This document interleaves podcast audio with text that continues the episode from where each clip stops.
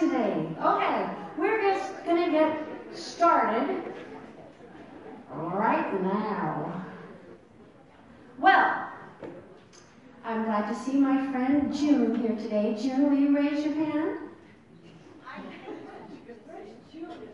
That June. So, see my friend June, she's there for many years now, over 10, I think. June and I have been taking homebound communion to people who can't come to church.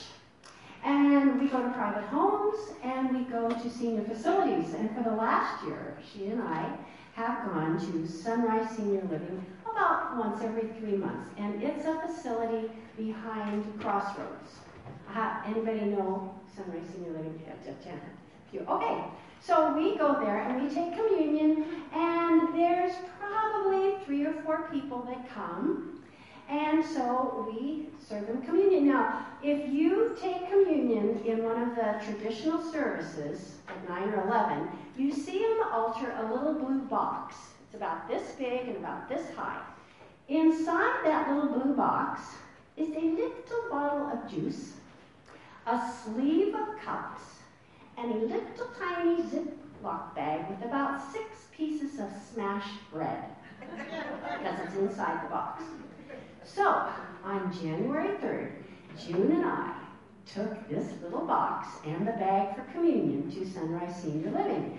And we had invited some friends, and Jerry Pryor came to play the piano, and Don Pryor to sing, and Vicki to sing with us. And so we're in there, and we're singing, and the piano's playing, and 3 or 4 people come in, then 3 or 4 more people come in, and then the doors open from the elevators, and people are coming in with their wheelchairs and their caregivers, and we're singing, and pretty soon I'm saying out of the corner of my mouth to June, count on. And she says, okay. So she starts counting, and then she comes to 13, and then more people come, more people come, more caregivers come. So pretty soon we have over 20 people. So as I'm sitting there and we're singing, I'm taking those little pieces of bread and I'm breaking them up into little pieces, and then more people come, and more little pieces, and then I'm taking the little juice cups and I'm putting out more juice cups, and I'm putting, so now everybody's got this much bread and this much juice. And June walks by me and she says, I hope this is the loaves and the fishes.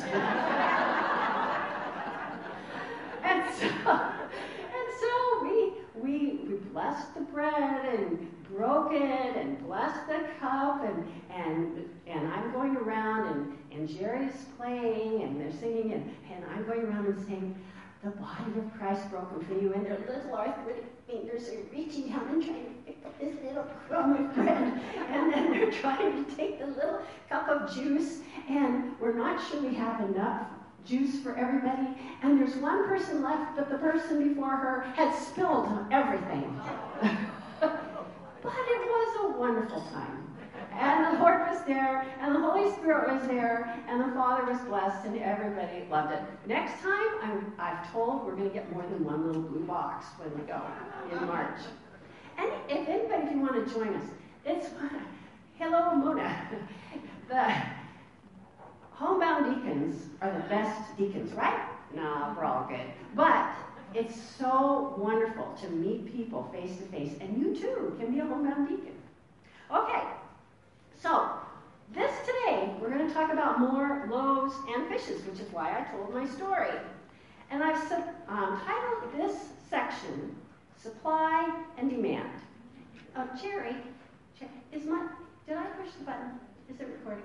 Are the numbers passing? No. Oh yeah, it's working. I thought, everybody's missed my wonderful story. Okay, so I've titled the section of this passage, Supply and Demand, because Jesus is going to supply healing, and he's also going to supply food for the people. But the demand is what the Pharisees and the Sadducees are going to do. They're going to demand for a sign. And Jesus is also going to supply that sign. So in our previous verses that Mona taught us last week, in 15, Jesus tells the Canaanite Gentile woman that her faith is great. The woman knows who Jesus is and that he's there for her. And she knows that he is able to heal her loved ones. So, this is what Jesus says about her faith. Oh, woman, your faith is something else. What you want is what you get. And as Mona pointed out, this is the second time in Matthew that a Gentile's faith has been praised by Jesus. The first time was in Matthew 8, when the centurion understood the Lord's authority.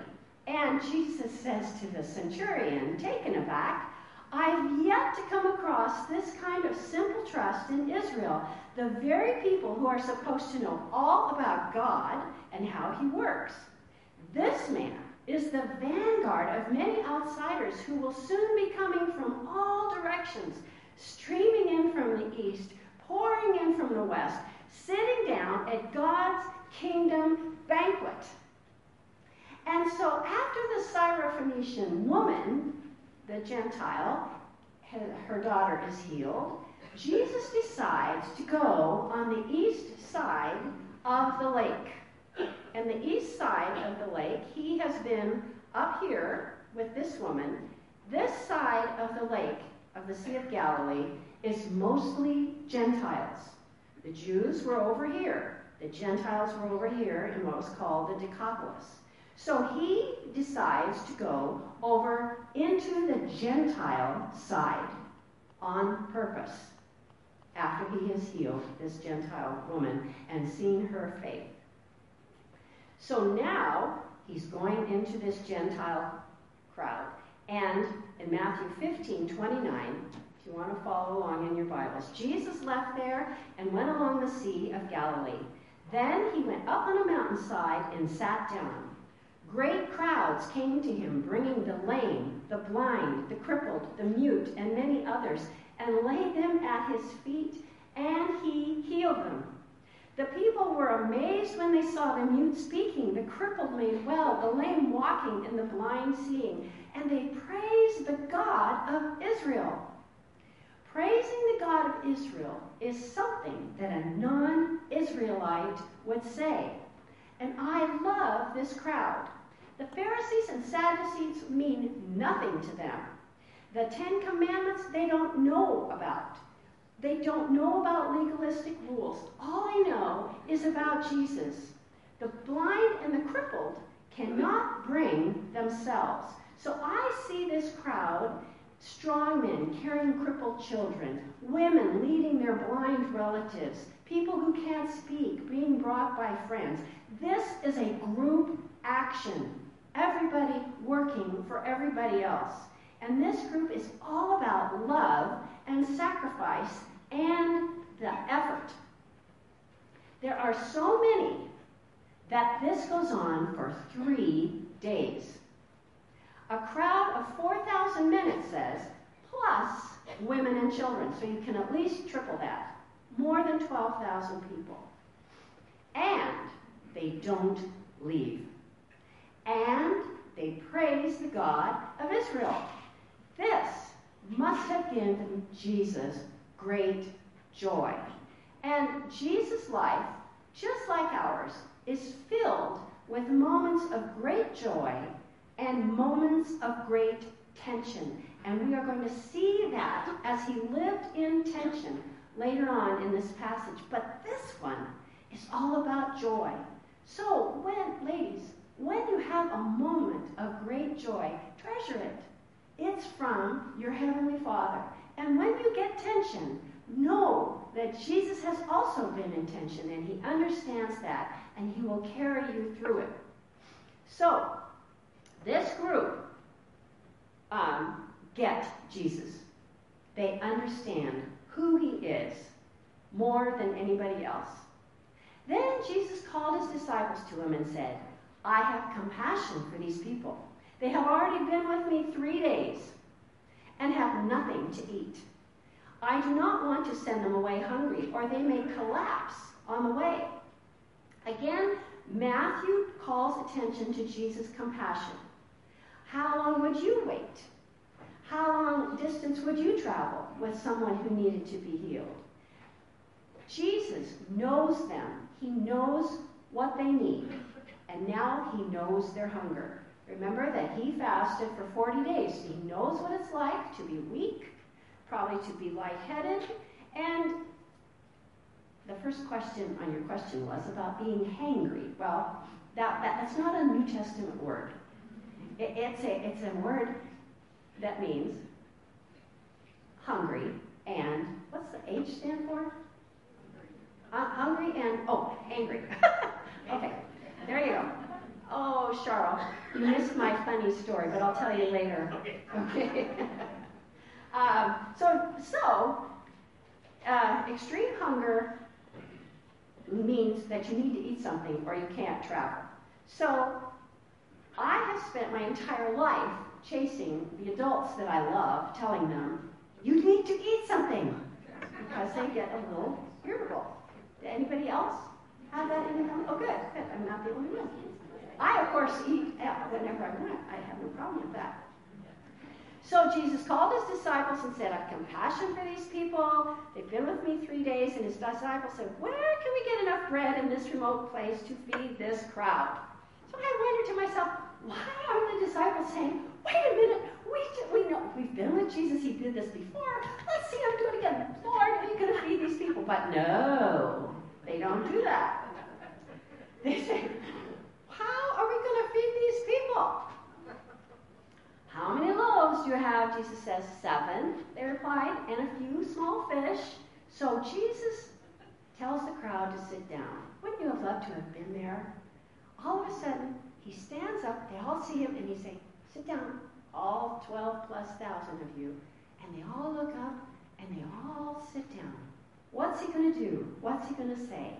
And he takes the loaf, and he lifts it to heaven, and asks his Father to bless it, and he breaks it, and he gives it to his disciples, and they start passing it around. And he does the same with the fish.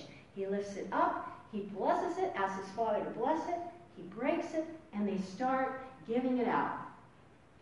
Body and soul and spirit are being nurtured this day by Jesus, and they are praising the God of Israel. He is satisfying them, and it's also satisfying for Jesus. He and his Father are glorified, and everyone is experiencing the love and joy of Jesus and his Father, just like I told you about at the beginning, the story of the communion that June and I did. Even though there was just little pieces of bread and little sips of juice, Jesus was there, and everyone was having a wonderful time. The number of those who ate were 4,000 besides women and children. Now, in your questions, I asked you to compare side by side. I won't ask how many of you did it, but you can fill it in now if you want, because I'm going to tell you.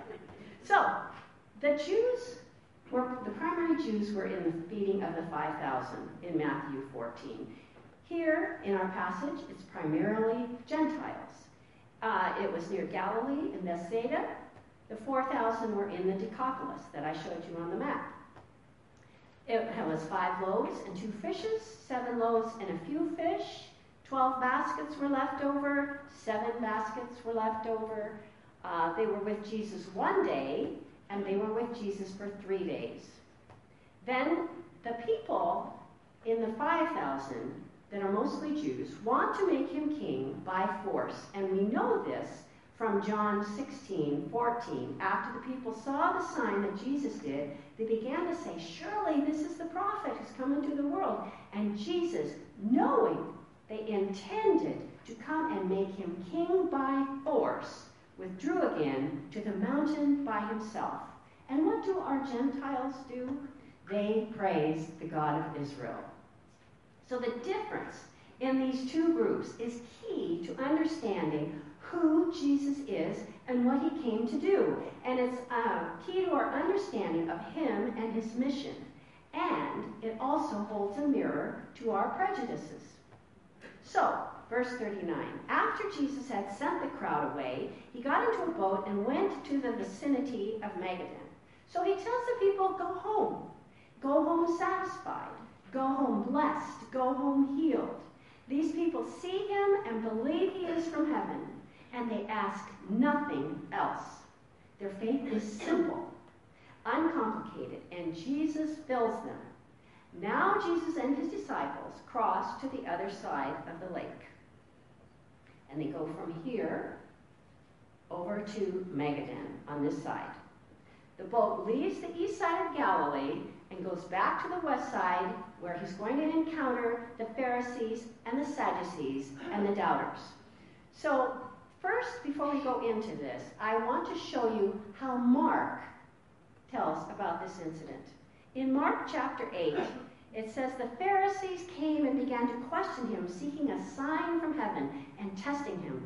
And it says Jesus sighed deeply in his spirit.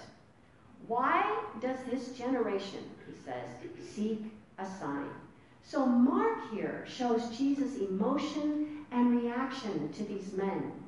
And as I created this slide, I got a text from a friend who is in deep difficulties. She was filled with the dread for an upcoming event. This woman loves the Lord, and her life right now is very, very difficult. And my first reaction was to sigh deeply in my spirit for this woman and what she is going through. So I wanted you to see how when you are sighing deeply in your spirit, that Jesus also knows that you're doing that, and he is sighing as well.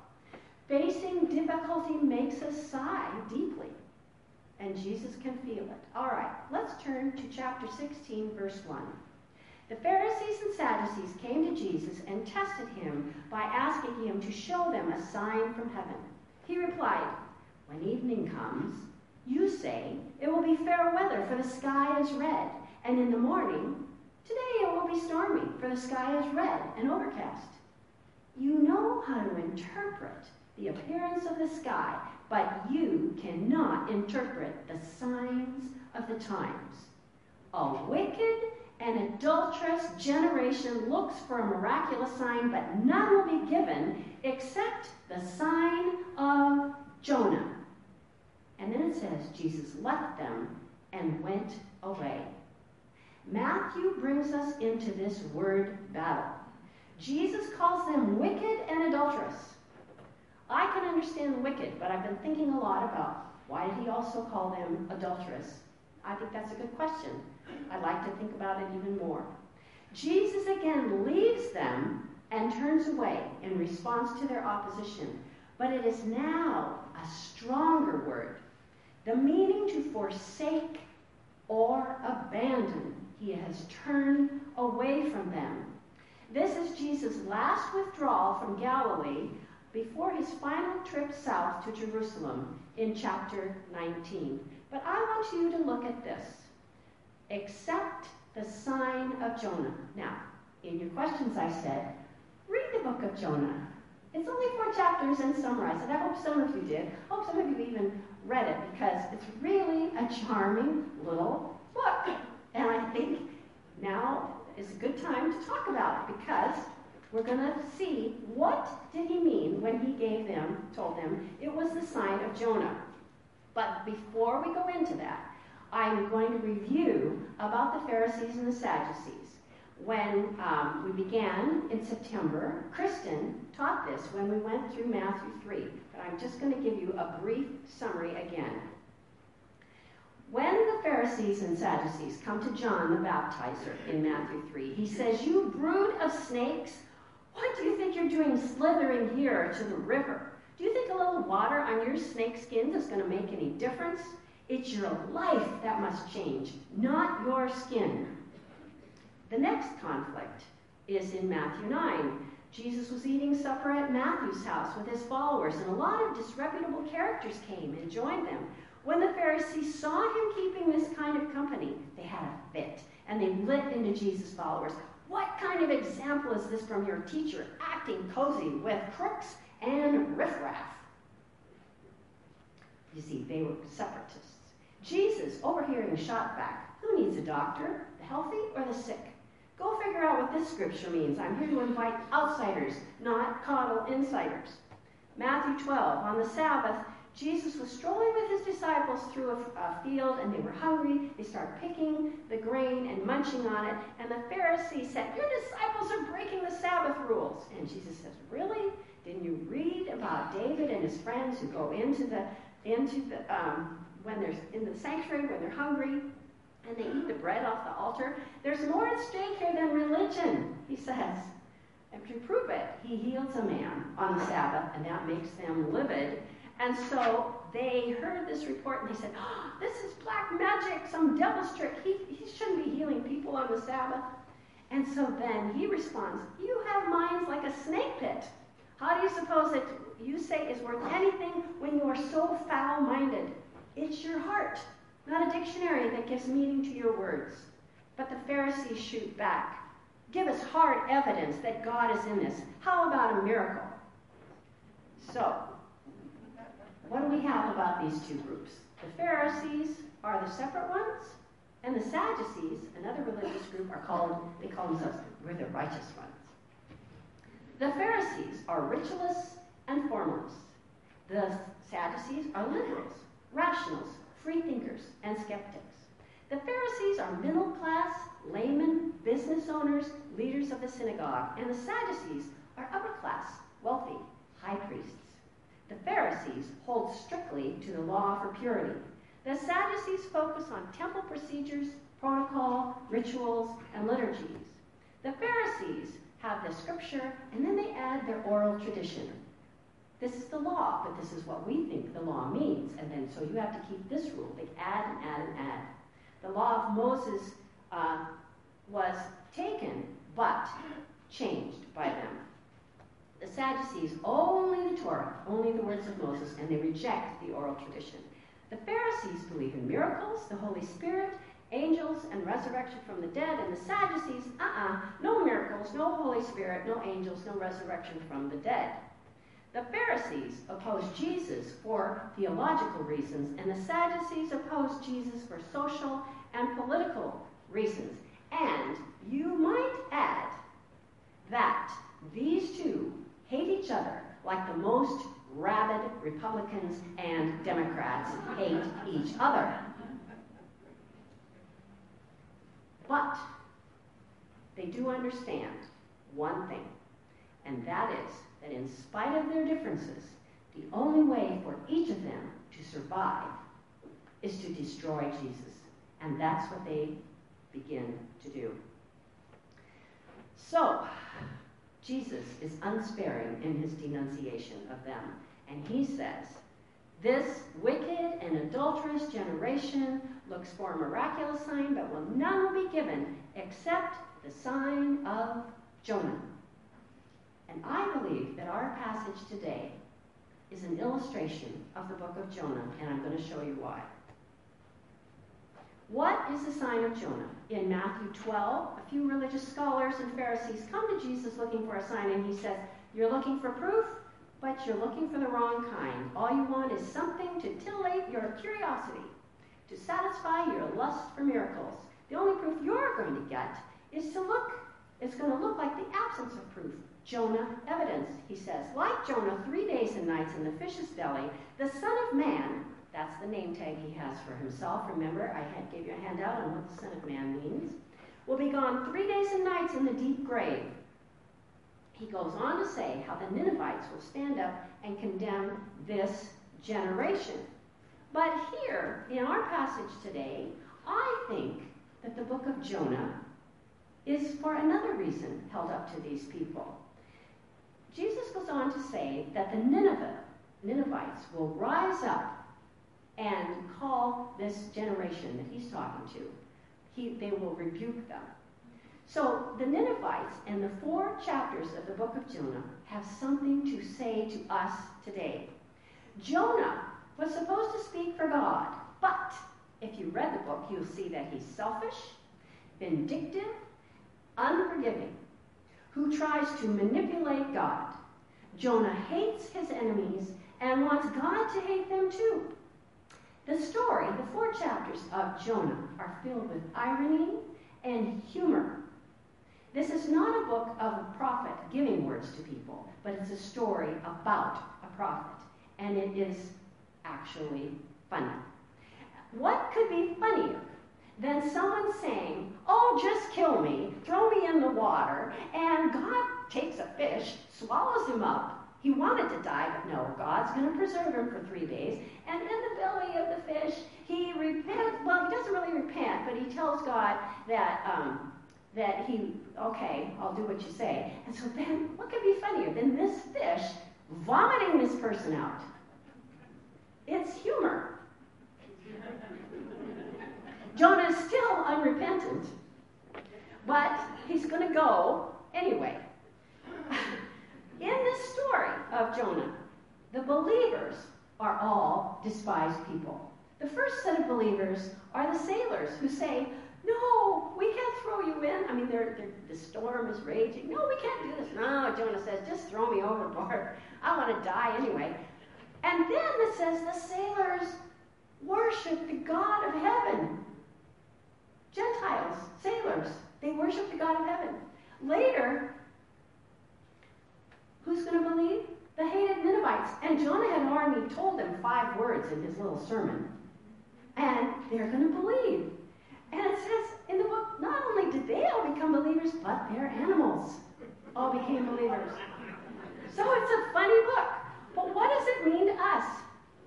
God doesn't care that these people don't know the 10 Commandments or follow Jewish traditions. The story holds up a mirror to each of us, to you and to me. If God is ready to forgive and include, why aren't we ready to forgive and include? It just makes Jonah so mad that God is merciful. He even loves the plant more than he does these people. You have to read the book. 4 chapters. Go home and read the book. So when Jesus says to these men, I'm going to give you the sign of Jonah, do you think they go home and read Jonah? I hope they do, because it's a mirror of what has just happened. Jesus has gone to the Gentiles. He has loved them. He has healed them. They praise the God of Israel. He gives them everything. Then he comes to them, and they want him to follow his rules because they don't like those people. And they want him to do what they want him to do, just like Jonah wanted God to do what he wanted him to do. And God is bigger than that. And that's the mirror of the book of Jonah. Will we see our false traditions and our self-righteous attitudes?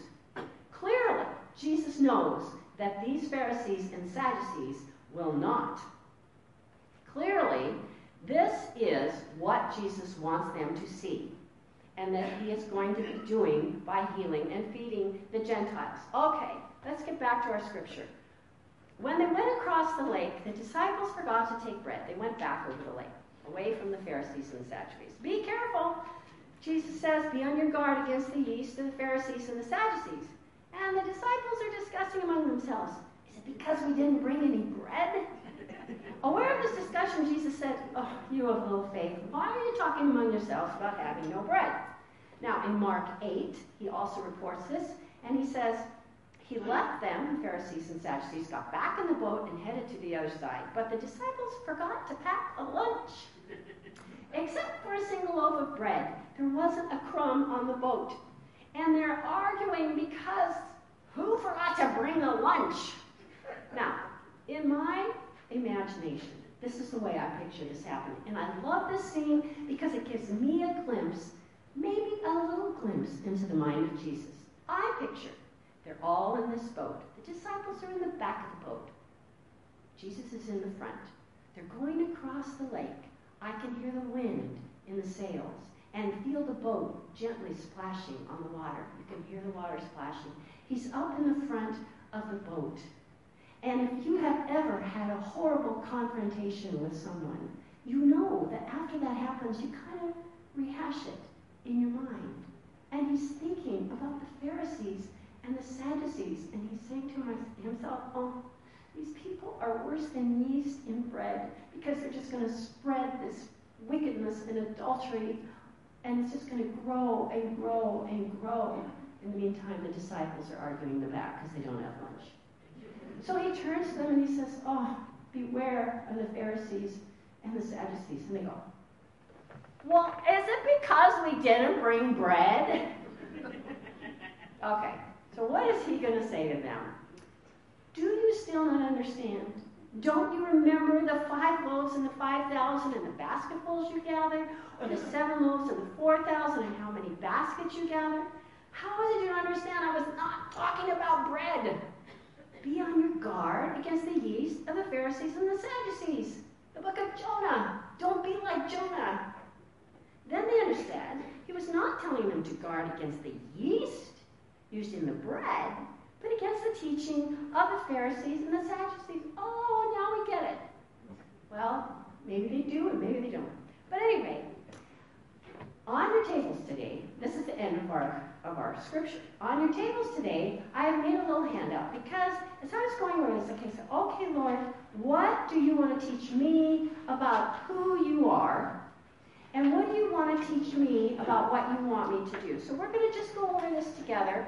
And I have suggested to as many of the leaders that I could get to this morning, as you go over this, and there might not be enough for everybody, so just share. Circle the one that maybe you think Jesus wants you to know about him today. Or circle one that you might have learned more about yourself today if you would like to share it in your group. It's just something extra. You can do it or you can't do it. It's up to you and your leader. Okay, so what's the first thing that I learned about Jesus today and that we learned with the Syrophoenician woman is that Jesus is amazed at faith in him. He always treasures when someone has faith in him. Other passages in Scripture say that heaven is looking and they applaud when people have faith in Jesus. So we are created for faith in Jesus. That's what we were created for, to believe in him. Then I learned that Jesus goes outside of religion to come face to face with people. And I think that Jesus has created us to get out of our little bubble. I live in such a nice bubble. I have a nice Christian husband. I have nice Christian friends. I go to a nice Christian church. But how do I get out of my bubble if I'm not working? So maybe it's somebody at the grocery store or somebody in your coffee shop. Someone, get out of your bubble and speak to them and say hello. Jesus gets out of his religious circle to come face to face with people, and so should we. Jesus touches each person according to the need. We are created to see and meet needs. Jesus shows emotions of compassion and grief. And we are created to feel things deeply and to take it to prayer and to ask our Heavenly Father to bless them. Jesus knows about physical needs and spiritual needs when he took care of the people and they praised the God of Israel. We are created to understand our body, soul, and spirit as one and to know how to take care of our physical and spiritual needs. Jesus is not afraid of those who attack him. We are created to live without fear of others and to help people understand that you don't need to be intimidated by bullies. Jesus was attacked by bullies, but he was not intimidated by them. Jesus wants us to understand his metaphors. Here in the story today, it was the yeast, but he's full of metaphors. The parables are wonderful stories and allegories, things Jesus says that he wants us to understand. And so sometimes we have to dig a little deeper to understand his metaphors. We are created to do that. Jesus explains himself when misunderstood by his friends.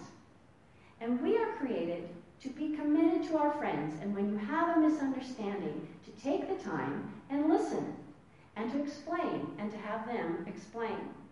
Jesus knows who he is and what he is called to do in our passage today. We are created to know who we are in Jesus and what we are called to do. Jesus gives us the sign of Jonah, God's mercy and love for all. And we are created to show mercy and love for all. Kristen, we have a special guest. Do you want to come up? Kristen Hoover is here today,